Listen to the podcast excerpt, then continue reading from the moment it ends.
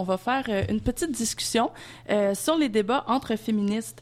Euh, le point de départ de, cette réflexion-là dans notre collectif, c'était la publication de la lettre de Céline Nequet.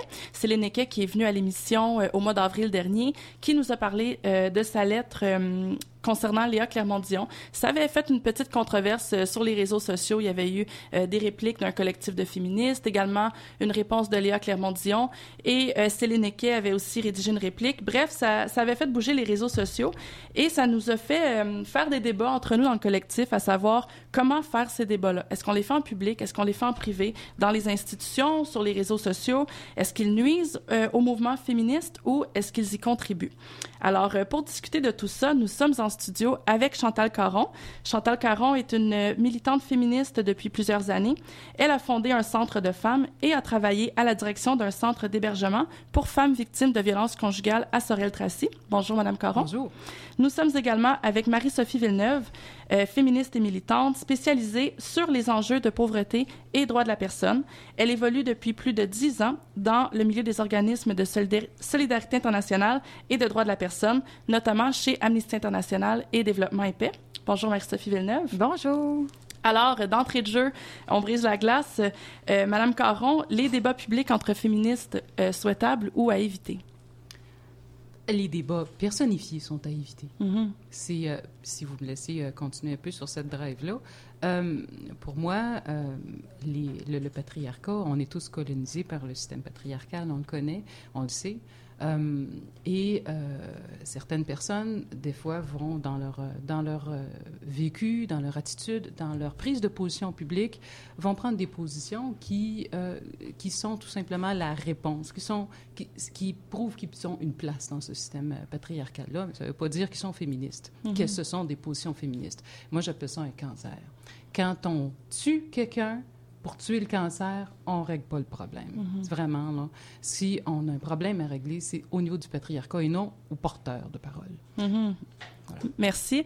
Euh, Marie-Sophie Villeneuve, euh, débat public à, à éviter ou souhaitable? Euh, vu que Chantal a répondu à la question des débats personnifiés, donc Mhm. euh, je vais, je rester pour l'instant dans Mhm. ce thème-là.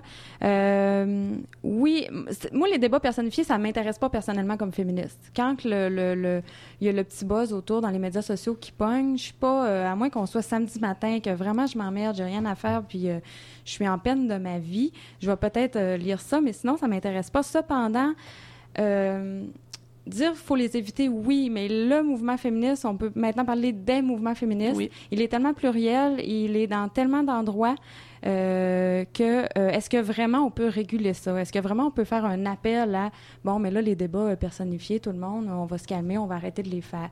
Donc, moi, quand je vois passer quelque chose comme ça sur un site féministe, et là, c'est un débat personnifié, je me dis, bon, mais si les gens veulent, s'il y en a qui veulent s'exciter pendant une heure autour de ces questions-là, qu'ils le fassent. Euh, c'est pas moi qui va mettre de l'énergie à interdire ou réguler ce type de débat-là. Je pense pas qu'on ait un gros problème majeur De ce côté-là.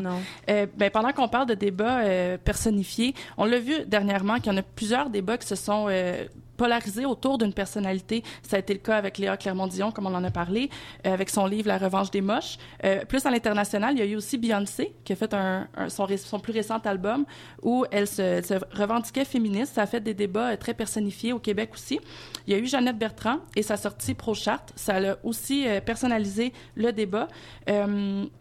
Il semble que vous êtes toutes les deux euh, un peu contre cette tendance, mais est-ce que vous pensez pas euh, que, le fait qu'on débat aussi largement en public, ça, ça contribue pas à cette tendance-là? Est-ce qu'on n'est pas en train de, personnifier des débats qui sont beaucoup plus larges, qui devraient se tenir autour de, de- des mouvements féministes, euh, comme vous l'avez dit, Marie-Sophie Villeneuve, ou est-ce qu'on est vraiment en train de, de de focuser sur des personnes en particulier et de créer tout simplement des catégories de bonnes et de mauvaises féministes? Je vous écoute, euh, C'est Chantal ce que je Caron. regrette, c'est ce que je regrette à un moment donné, quand on prend des personnalités comme ça et qu'on les, on les met au pilori comme ça, il, me semble que euh, passe à côté complètement du combat, on passe complètement à côté d'une réelle analyse. Euh, et vous avez posé la question, vous avez parlé de, de génération. Euh, je me pose la question, sincèrement, euh, pas tant, pas tant à la- l'analyse féministe, elle est restée la même, mais tant qu'à la façon de, voir les choses. Euh, il y a eu, depuis quelques années, une tendance à la télé-réalité, une façon de, montrer les vies personnelles des gens qui, qui appartient peut-être pas à une autre génération et qui choque peut-être beaucoup de gens. Euh, et qui, moi, à mon sens, nous empêche de, faire une, réelle analyse d'une situation. Si quelqu'un me fait un témoignage devant moi, euh, je suis mal placée pour témoigner, je suis mal placée pour critiquer, je, critiquerais la personne, ça tue la critique. Ce qui si on veut critiquer, on va, parler d'analyse. Et en plus, ce qui me dérange beaucoup, c'est que... Euh, je trouve que ça nous touche là où on est, nous, euh, femmes, sans être essentialistes, là, je dirais, dans notre sensibilité, les sensibilités à l'autre. Quand on nous présente un témoignage devant nous et qu'on ne peut pas parler, et que d'autres osent parler, qu'on est touché personnellement et qu'on on entre dans des combats émotifs, on sort de notre, de notre capacité d'analyse. De, de, là. Mm -hmm. Moi, euh, ça fait partie de, de, accéder à une tribune publique. Euh, c'est pas parler dans sa cuisine, c'est devenir une personnalité publique. De tout temps, c'est s'exposer à des critiques, c'est s'exposer à des moqueries. Euh, bien entendu, on met la limite de la violence, du harcèlement, de l'intimidation. Hein? Ça, c'est une question de dignité humaine. Effectivement, qu'on soit une personnalité publique ou non, on ne doit pas être victime de ces choses-là. Les médias sociaux viennent changer la donne parce qu'ils rendent un lien direct plus direct entre la personnalité publique puis les gens qui le voient, l'entendent. Ils peuvent commenter, ils peuvent euh, euh, critiquer directement sur sa page Facebook, etc. Maintenant, quand euh, des gens comme Clermont-Dion euh, ou Beyoncé se font critiquer, ce ne sont pas que des féministes qui critiquent ces gens-là, c'est un peu tout le monde. Et deviennent vraiment des personnalités publiques qui se retrouvent ridiculisées ou moquées ou critiquées ou euh, des gens qui montent au front pour les défendre. Donc, ça fait un peu partie du fait de devenir une personnalité publique. Tant que ça n'affecte pas la dignité de la personne qui est en cause, moi, je veux dire, comme je vous dis, c'est pas le genre de choses comme féministe qui m'intéresse parce que justement, quand on parle d'analyse puis de débat, je m'en vais pas vers des lieux où il y a des choses, de, de, des critiques de personnalités publiques. Puis là, on parle tout du dernier disque de Beyoncé. Si mm -hmm. je vais être dans l'analyse, je ne serai pas dans ces lieux-là. Mm -hmm. Je vais aller dans d'autres lieux où là, on va plus faire des analyses. Donc, mm -hmm. c'est pour ça que euh, je me dis, bon, les gens veulent s'arracher un peu les cheveux avec euh, les sorties de Beyoncé mais allez-y, faites-le. Je veux dire, c'est comme, c'est la liberté d'expression, c'est ça qui t'intéresse, toi, dans la vie. OK, moi, comme féministe, c'est pas ça qui m'intéresse. Mm -hmm. Donc, je me regroupe avec des féministes qui partagent des intérêts et euh, des, des, stratégies qui, qui, sont les mêmes. Mm -hmm. Est-ce que, justement, on parle de, de lieux où est-ce qu'on peut euh, débattre, faire, faire de l'analyse, dans le fond, puis un peu euh, confronter nos idées entre féministes? Est-ce que ça doit se faire en institution ou justement sur les réseaux sociaux. On a parlé des réseaux sociaux, des dangers que ça pose pour la personnification du débat ou l'accès à des personnalités publiques. Est-ce qu'on n'est pas mieux d'investir euh, des, institutions féministes et de s'assurer que ces institutions-là soient ouvertes à tous les mouvements, à toutes les féministes et qu'on puisse ensuite être un peu plus euh, forte pour affronter le monde extérieur, entre guillemets, dans le sens où est-ce qu'on peut euh, se solidariser entre nous, entre institutions, dans un lieu un peu plus safe. Euh, Qu'est-ce que vous en pensez, jean ouais, Les médias sociaux, moi, je trouve que c'est révolutionnaire. Je trouve que ça, ça permet d'atteindre beaucoup de gens, ça permet de conscientiser beaucoup de gens, ça permet de, de, de faire de l'éducation populaire. C'est pour ça, d'ailleurs, que j'ai adhéré, malgré mon âge. C'est pour ça que je suis sur les réseaux, les réseaux sociaux, justement, pour faire de l'éducation, pour m'éduquer moi-même, parce que je suis toujours, on est toujours en, en, en apprentissage. Et puis, euh, mais, euh, mais c'est sûr que là où je, je, vraiment, je suis parfaitement en accord avec... Euh, Madame. Excusez. Madame Villeneuve. Euh, euh, je suis parfaitement en accord. C'est quand on tombe dans les personnalités, dans ces combats-là. Moi, je suis pas vraiment dans cette game-là, mais je les déplore. Mm -hmm. euh, je les déplore vraiment sincèrement parce que au-delà de ça, il y a des gens qui souffrent. On, on, blesse des gens inutilement. Là, euh, je trouve que ça porte pas un message riche, intéressant pour le féminisme. Oui, je le déplore. Oui, euh, peut-être qu'ils ont le droit, là, tu sais, tout le monde a les dro le droit individuel d'accéder à une tribune publique ou ces choses-là. Euh, mais ces tribunes publiques-là sont très populaires. On a vu euh, Gabrois, comme il était populaire. C'était, mm -hmm. quand on s'en va dans, la, dans, le culte de personnalité, on devient facilement très populaire. Ouais. Bon, est-ce que c'est comme ça qu'on va rendre, faire connaître plus le féminisme, permettre aux gens d'approcher, de mieux connaître? C'est possible, tu sais, je le sais pas, je le sais pas. Je pense que c'est toujours bien de parler du féminisme, mais On va essayer d'en bien en parler quand même, tu sais. Mais je regrette beaucoup, beaucoup les débats personnifiés. Mhm. Mais euh, faut pas oublier que, bon, par exemple, pour le débat Équette et Clermont-Dion, ça reste un débat qui s'est fait à l'intérieur des espaces féministes. Donc, le grand public n'a pas accès à ces débats-là très facilement. C'est, Équette, c'est sur le site Je suis féministe. Donc, les seules personnes que je connaisse qui connaissent ce site-là sont soit des féministes, soit des adversaires acharnés du féminisme qui viennent, euh, je sais pas pourquoi, ils s'amusent à devenir, passer sur ces sites-là et mettre des commentaires haineux. Mais je veux dire, je, suis vraiment dans des milieux, j'évolue dans des milieux militants qui sont non féministes, pas forcément, je viens d'un milieu très sexiste, et ils ne connaissent rien, ils ne savent même pas c'est qui Léa Clermont-Dion. Donc, même si c'est par- parmi une des plus grosses figures, en guillemets, là, vous me pardonnez, mainstream, tu sais, qui a réussi à pénétrer dans les médias euh, traditionnels, euh, ça reste encore, je pense pas qu'il y a un équivalent de Gaberois dans le mouvement féministe. Mhm. Donc, je pense pas que le mouvement féministe actuellement fait face à un problème de personnification des débats dans l'espace public. euh, Il y a eu une réponse de Véronique Robert, justement, à cette lettre-là. Et Véronique Robert a été blogueuse au Voir et blogueuse au Cybervoir, je ne sais pas comment ça s'appelle, avec Gabrois, qu'elle a beaucoup critiqué, là, d'ailleurs, en tant que féministe. Là. Mais euh, oui, ça l'a touché une tribune très large et beaucoup plus large que juste le petit réseau féministe. Mhm. D'ailleurs, j'aimerais rebondir là-dessus parce que on a déjà presque plus de temps, mais euh, je voulais parler un petit peu l'année dernière, au début de cette année, on a parlé de la charte de la laïcité.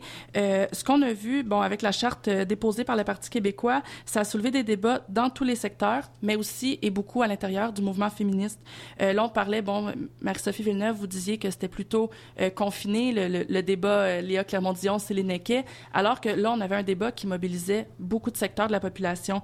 On l'a vu avec les déchirements au sein de la FFQ, avec le regroupement des Jeannettes, le groupe pour le droit des femmes. Il y a aussi eu des personnalités plus présentes, Dalila Awa, Jamila Est-ce que ça aurait été possible de, de contenir un tel débat qui mobilisait autant la population dans son ensemble dans euh, quelque chose d'un peu plus euh, restreint au Si mouvement féministe? euh, aux États généraux du féminisme, le, la laïcité, le débat sur la laïcité a complètement été éjecté. Et si c'était resté à l'intérieur, peut-être que ça n'aurait pas débordé de cette manière-là. Moi, je, je déplore aussi qu'on ne soit pas capable de parler à l'intérieur de nos institutions. Mhm. C'est dommage. Mais moi, je vais, ça va rejoindre la question euh, précédente. Euh, mon féminisme n'a pas lieu à l'intérieur des institutions féministes. Donc, il y a, y a un côté où euh, je pense que le faut accepter que le- le- les mouvements féministes aujourd'hui se déploient sur plusieurs tribunes. Moi, je suis beaucoup, beaucoup sur Facebook et ça répond à mes besoins. Et on est, par exemple, on a un groupe de féministes, on est, on est presque 1000 aujourd'hui. Et, qu'est-ce qui est, merveilleux, c'est que c'est tous des gens qui ont des enfants ou pas d'enfants, des emplois. On pas temps d'aller à des réunions parce qu'on en a déjà tout plein ailleurs. Et on n'a pas le temps de- d'avoir des, des- des très grosses réunions de discussion, mais c'est un endroit où on peut se connecter à tous les jours. Et on débat de tout, tout, tous les sujets. Et là, Beyoncé, il passe, tout le monde y passe. Mhm. Et ça se fait à l'intérieur d'une structure qui est quand même fermée. Tu sais que c'est pas, c'est entre féministes que ça se passe, mais on peut le faire de la maison ou de notre travail. Et euh, mais justement, je veux dire, le, le débat sur la charte, est-ce qu'on aurait pu le faire à l'intérieur de l'institution, qu'il n'ait pas lieu à l'intérieur de l'institution, c'est une autre question. Est-ce qu'on aurait pu le contenir Ouais. à l'institution? C'est impossible. Mhm. Non, certainement C'est pas. impossible Si parce vous que- me permettez euh, de vous couper, euh, c'est pas pas la question de, de le contenir. C'est vraiment pas ça l'idée. C'est que les institutions sont la voix du féminisme auprès du gouvernement. Il s'agissait d'un d'un projet de loi qui a été déposé par Mm. un parti qui était au pouvoir à ce moment-là et qui a été débattu sur le plan politique. Alors c'était normal que les, les institutions prennent une position politique. Mhm. Et c'est c'est sûr que euh, si ça avait été débattu à l'intérieur des États généraux du féminisme qui sont arrivés juste à point, là, et ils étaient là pour ça, mais toute la, la question de la laïcité a été éjectée point après point. Euh, tout, tout a été, euh, tout, tout est sorti de, euh, de l'espace de discussion, malheureusement. Et là, ça s'est retrouvé dans les médias sociaux et ça s'est retrouvé euh, sur n'importe quelle tribune et, et véhiculé par des gens qui n'étaient pas habilités à le faire, malheureusement.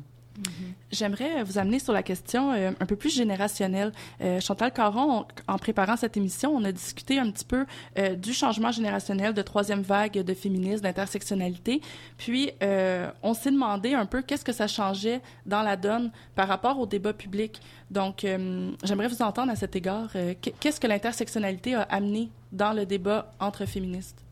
Ben, il a fragmenté le féminisme. Ce que je vois, c'est qu'il est insuffisant.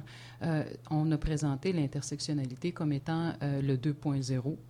On, parle de cyber, cyberféminisme maintenant, mais on a présenté ça comme le 2.0 du féminisme, et je ne le crois pas. Et ce que je trouve dommage, c'est qu'on on ne nous a pas permis de critiquer cette nouvelle analyse euh, féministe-là parce qu'on nous a présenté ça encore sous forme de témoignage qui ne nous permettait pas, encore une fois, d'être critiques. Et quand il y avait des critiques, c'était des critiques qui étaient personnifiées. Et là, les mots phobes, entre parenthèses, sortaient en masse. Mm. Homophobe, islamophobe, racisophobe. en fait, tout est sorti, là, tu sais. C'est ça qui arrive quand on personnifie. Marie-Sophie Villeneuve, en conclusion, est-ce que, est que l'intersectionnalité a euh, monté les femmes l'une contre l'autre et a créé des débats euh, au lieu de, de, voir une sororité entre toutes les femmes? Bien, d'abord, moi, je trouve que c'est une il y a, a comment, je dirais pas malhonnêteté intellectuelle, là, mais il y a un biais un peu bizarre parce que euh, la sororité existait à un moment où euh, des groupes de femmes étaient exclus du mouvement féministe. Donc, c'est qu'à partir du moment où des groupes de femmes s'incluent dans le mouvement féministe et apportent de nouvelles approches, et là, on les accuse de diviser le mouvement féministe, c'est un peu, j'ai un peu des, des dans le cerveau au moment où on. Ben, il faudrait peut-être qu'on en parle plus longuement, mais le, le mouvement féminisme, c'est les femmes. Le problème avec l'intersectionnalité, c'est quand on fait entrer le loup dans la bergerie.